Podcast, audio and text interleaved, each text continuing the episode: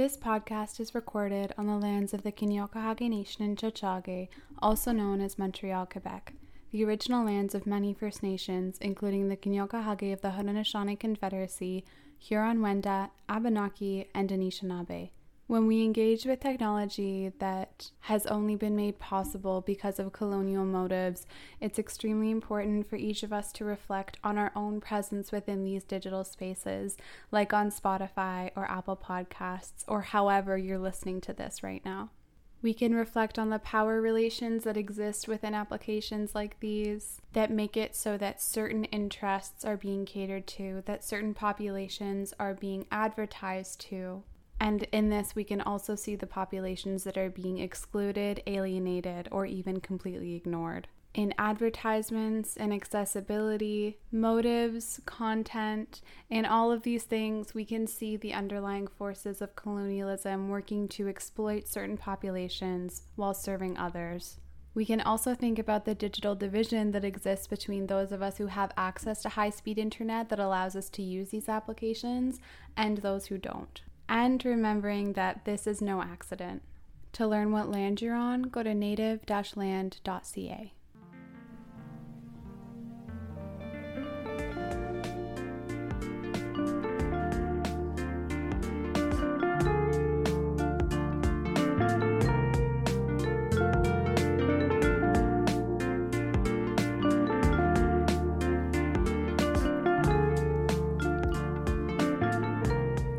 welcome back. This week is just me.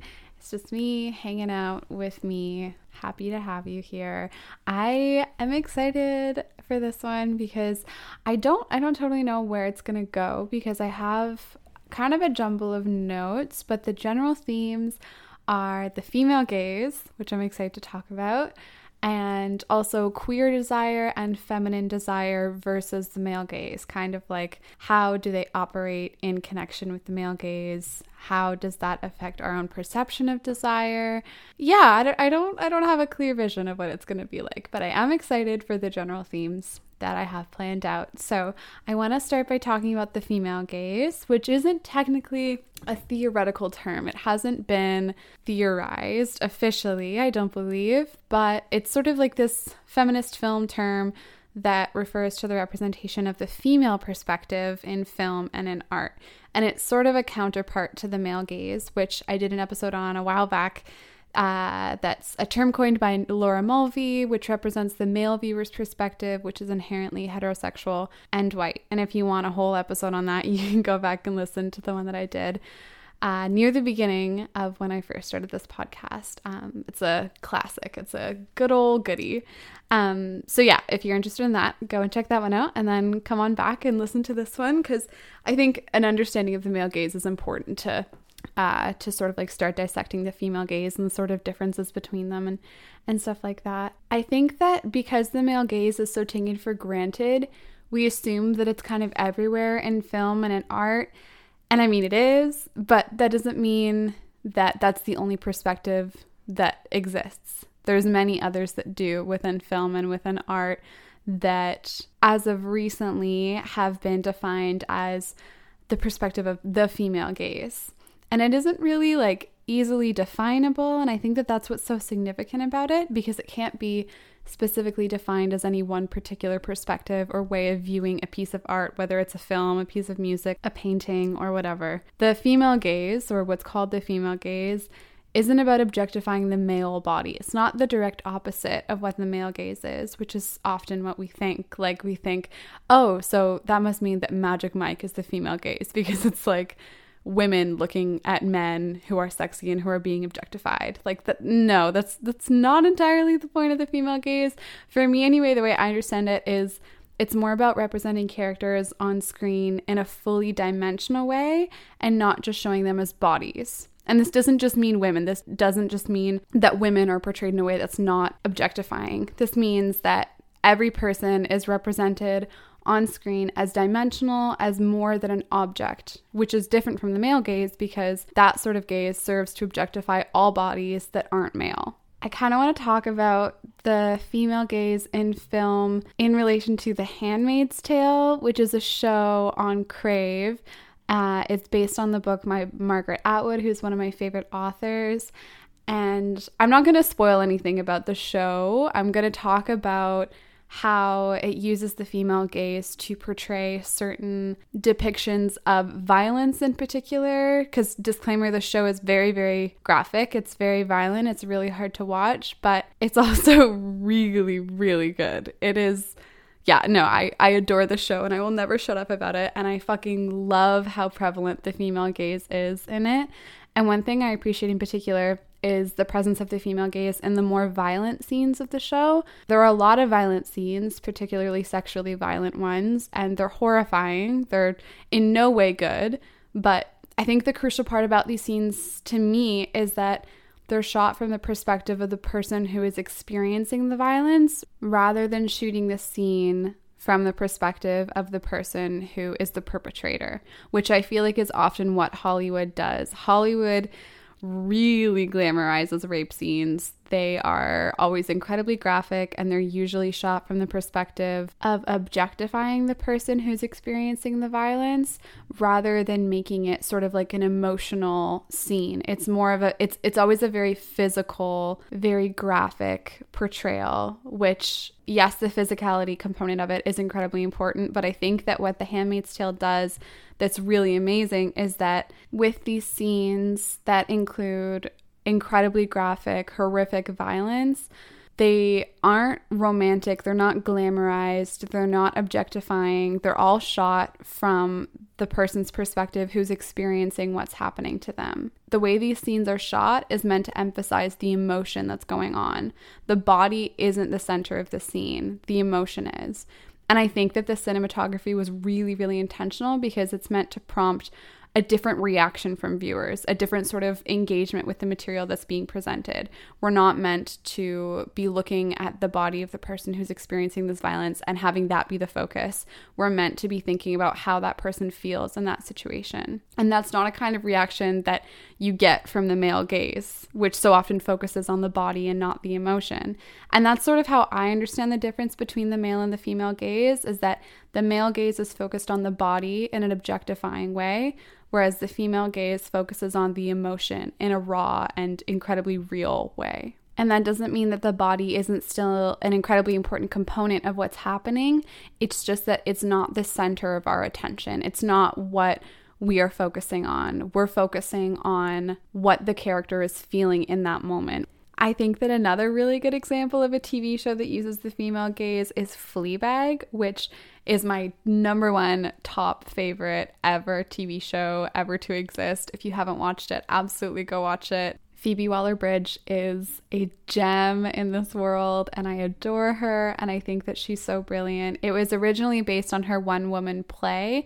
I think it was of the same name. I think it was also called Fleabag, and they made it into a show, and it's just the perfect blend of comedy and drama and satire and it's just it's oh it's so good. It's so good.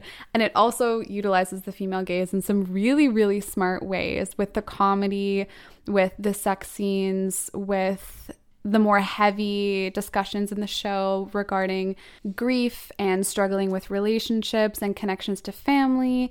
And I won't I won't go too deep into it because I don't want to spoil anything but just the way her relationship to the camera and her relationship to the audience is really, really subversive of the male gaze in some really playful, kind of kooky, fun ways.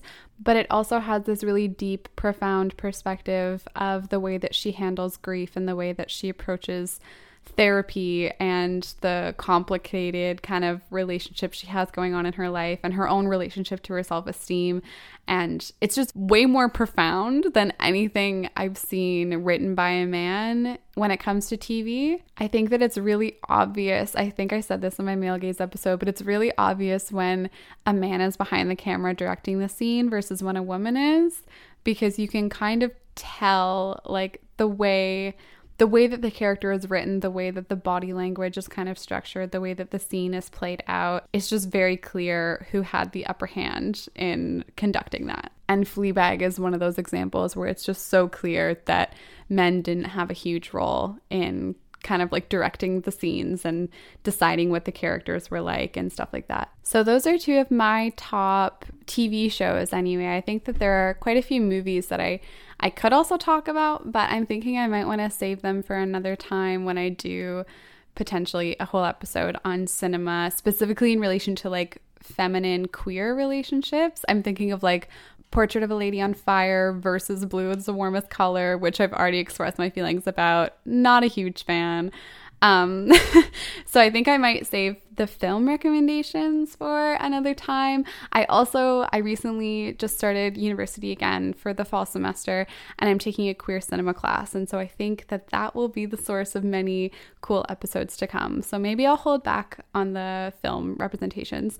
But yeah, Handmaid's Tale, Fleabag, definitely recommend for sure. Now, I sort of, now that I've like kind of laid it on the table, the female gaze, some examples, what it means, what the difference is between the male and the female gaze, the male gaze being objectifying of the body and the female gaze being more focused on emotion. I want to get into talking about the sort of binary logic of the male and the female gaze that I think is very, very prevalent but doesn't often get talked about. So, both the male and the female gaze both reinforce really rigid binaries and heteronormative ways of thinking about gender representation.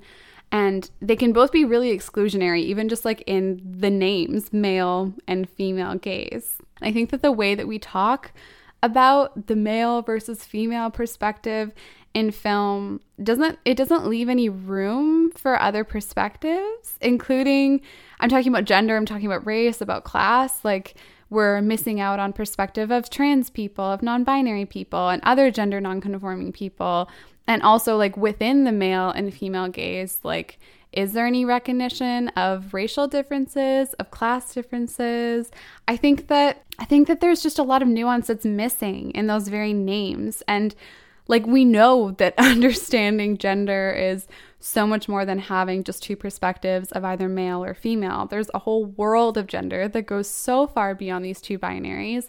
And it's also more, it's about more than just gender.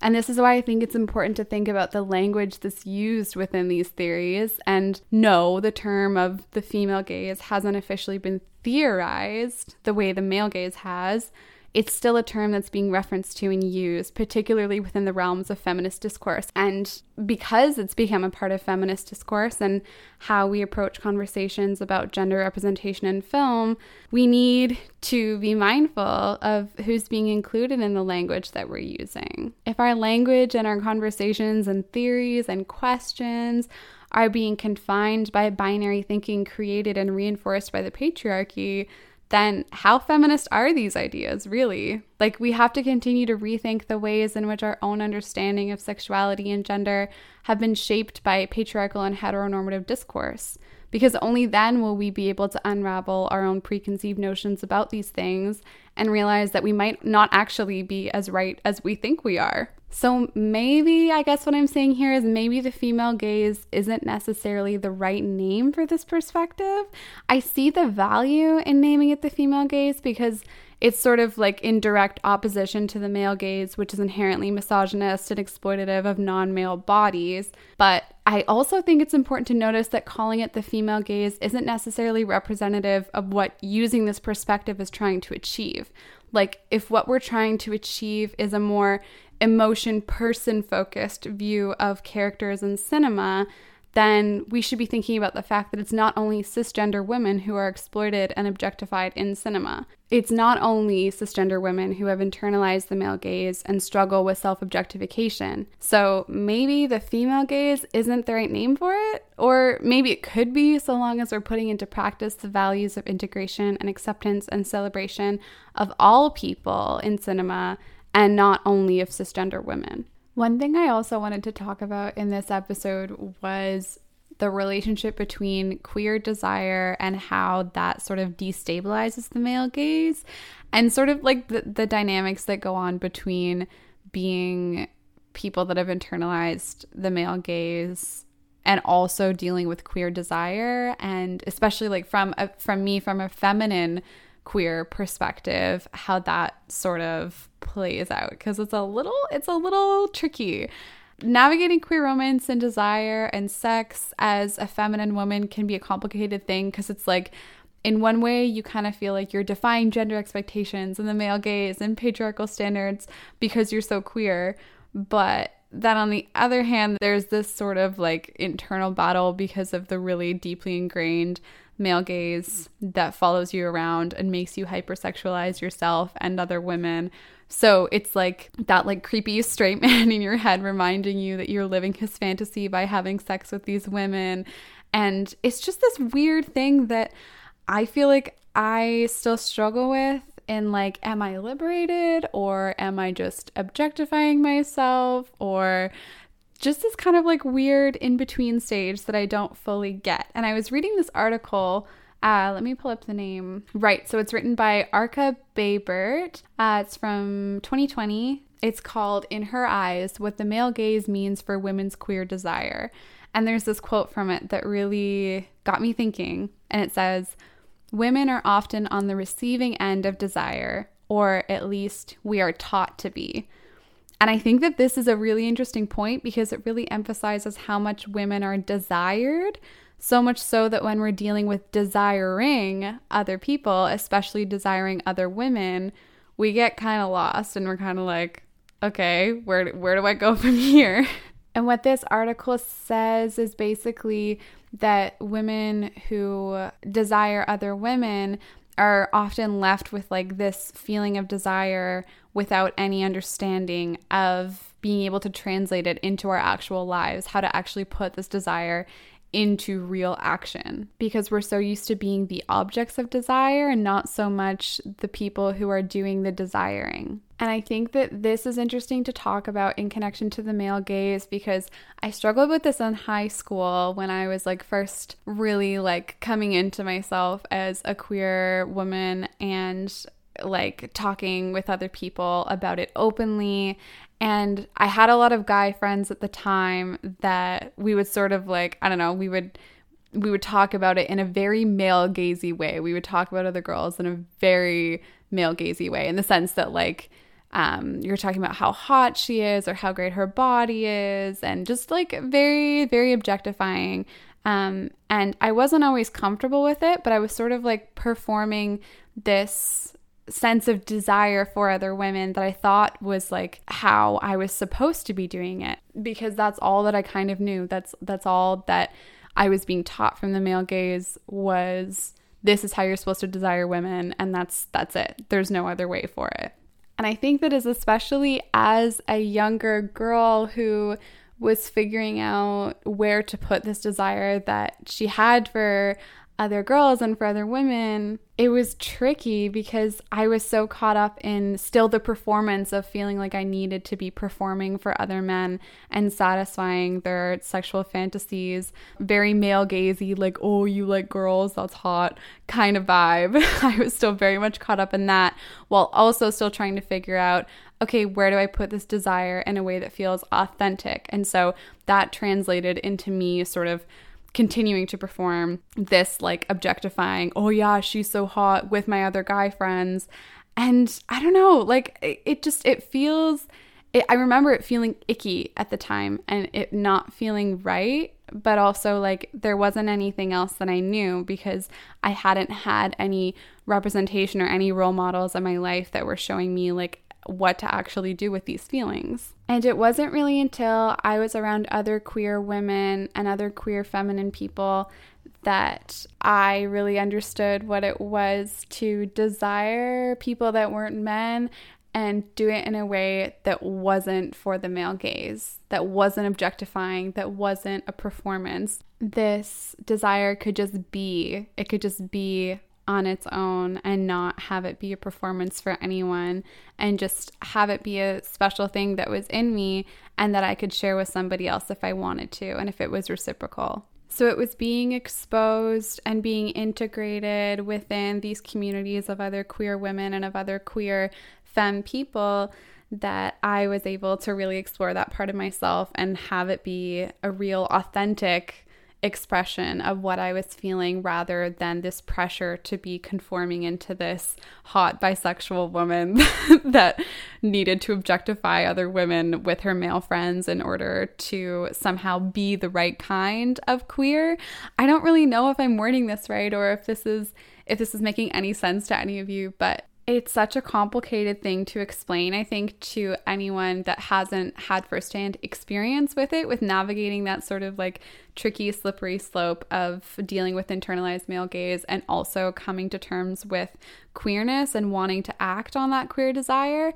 And I think that the relationship between sort of queer desire and the female gaze and destabilizing the male gaze is a really interesting sort of interplay of dynamics because I think that for me the queer gaze is more important than the female gaze. Or maybe maybe it's not more important but maybe it's like the two at play together of the female gaze being emphasizing emotion and the more feminine perspective, I suppose, in connection to understanding things from a queer perspective of like not seeing all narratives as heterosexual and not looking at all relationships between women as friendships, for example.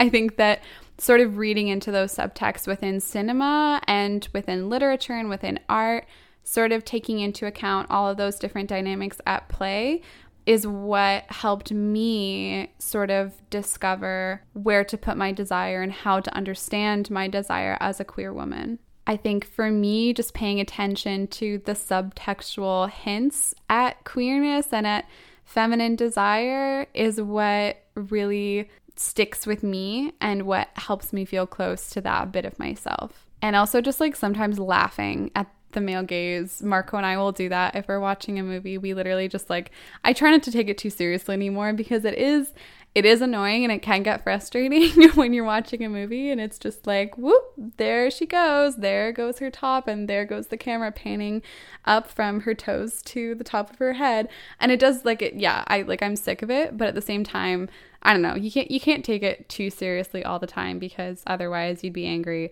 all of the fucking time and my energy is too precious for that. I think that an important component that the queer gaze brings to the table um, is that it challenges binary understandings of gender and sexuality and narratives of relationships that both the male and the female gaze sort of fail to do. As I was explaining before, that they're sort of inherently reinforcing those binaries, even just like within their names and how they're understood, is very, very gender focused. Whereas I think that the queer gaze sort of ascends both of those and goes into its own realm of understanding relationships and identities from a much more profound, much more intimate perspective. I think that for me, the queer gaze and the female gaze combined together create this sort of transcendent experience of understanding a narrative that goes so far beyond just seeing what's in front of you. And this perspective really helps you to just like read between the lines and wonder what's going on and consider the different dynamics at play and just add a special element of realism that I think the male gaze is always missing. Maybe the takeaway this week could be to watch three movies or three episodes of a TV show if you don't have time for three movies this week because life is busy.